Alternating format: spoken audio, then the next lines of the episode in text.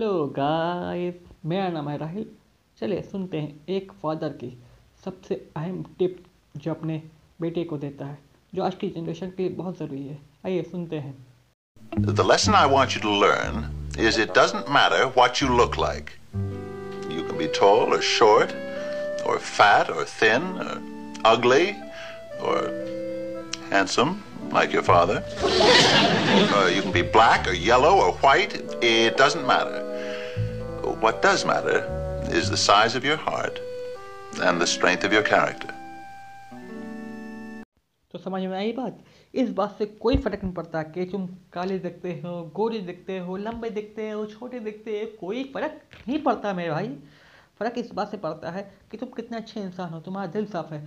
Barack Obama काले रंग के, क्रिस गेल काले रंग के, और क्रिस गेल जो है कोला उठाते थे, बराक ओबामा गरीबी में पैदा हुआ। क्या फ़र्क पड़ता है?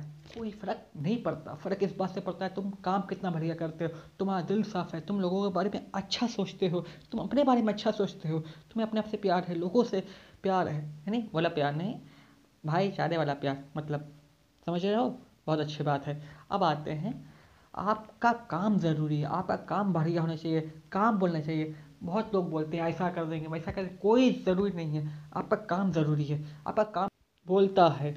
ज़रूरी ये है तुम अपने बारे में अच्छा सोचते हो, ज़रूरी ये है तुम समाज के बारे में अच्छा सोचते हो, ज़रूरी ये है कि तुम अपने देश के बारे में अच्छा सोचते हो।